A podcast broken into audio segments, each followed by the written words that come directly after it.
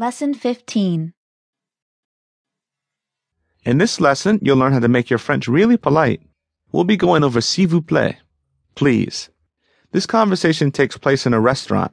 The conversation is mainly between Robert and the waiter, but Alice is also speaking. The speakers are strangers, Robert and the waiter, therefore they'll be speaking formally.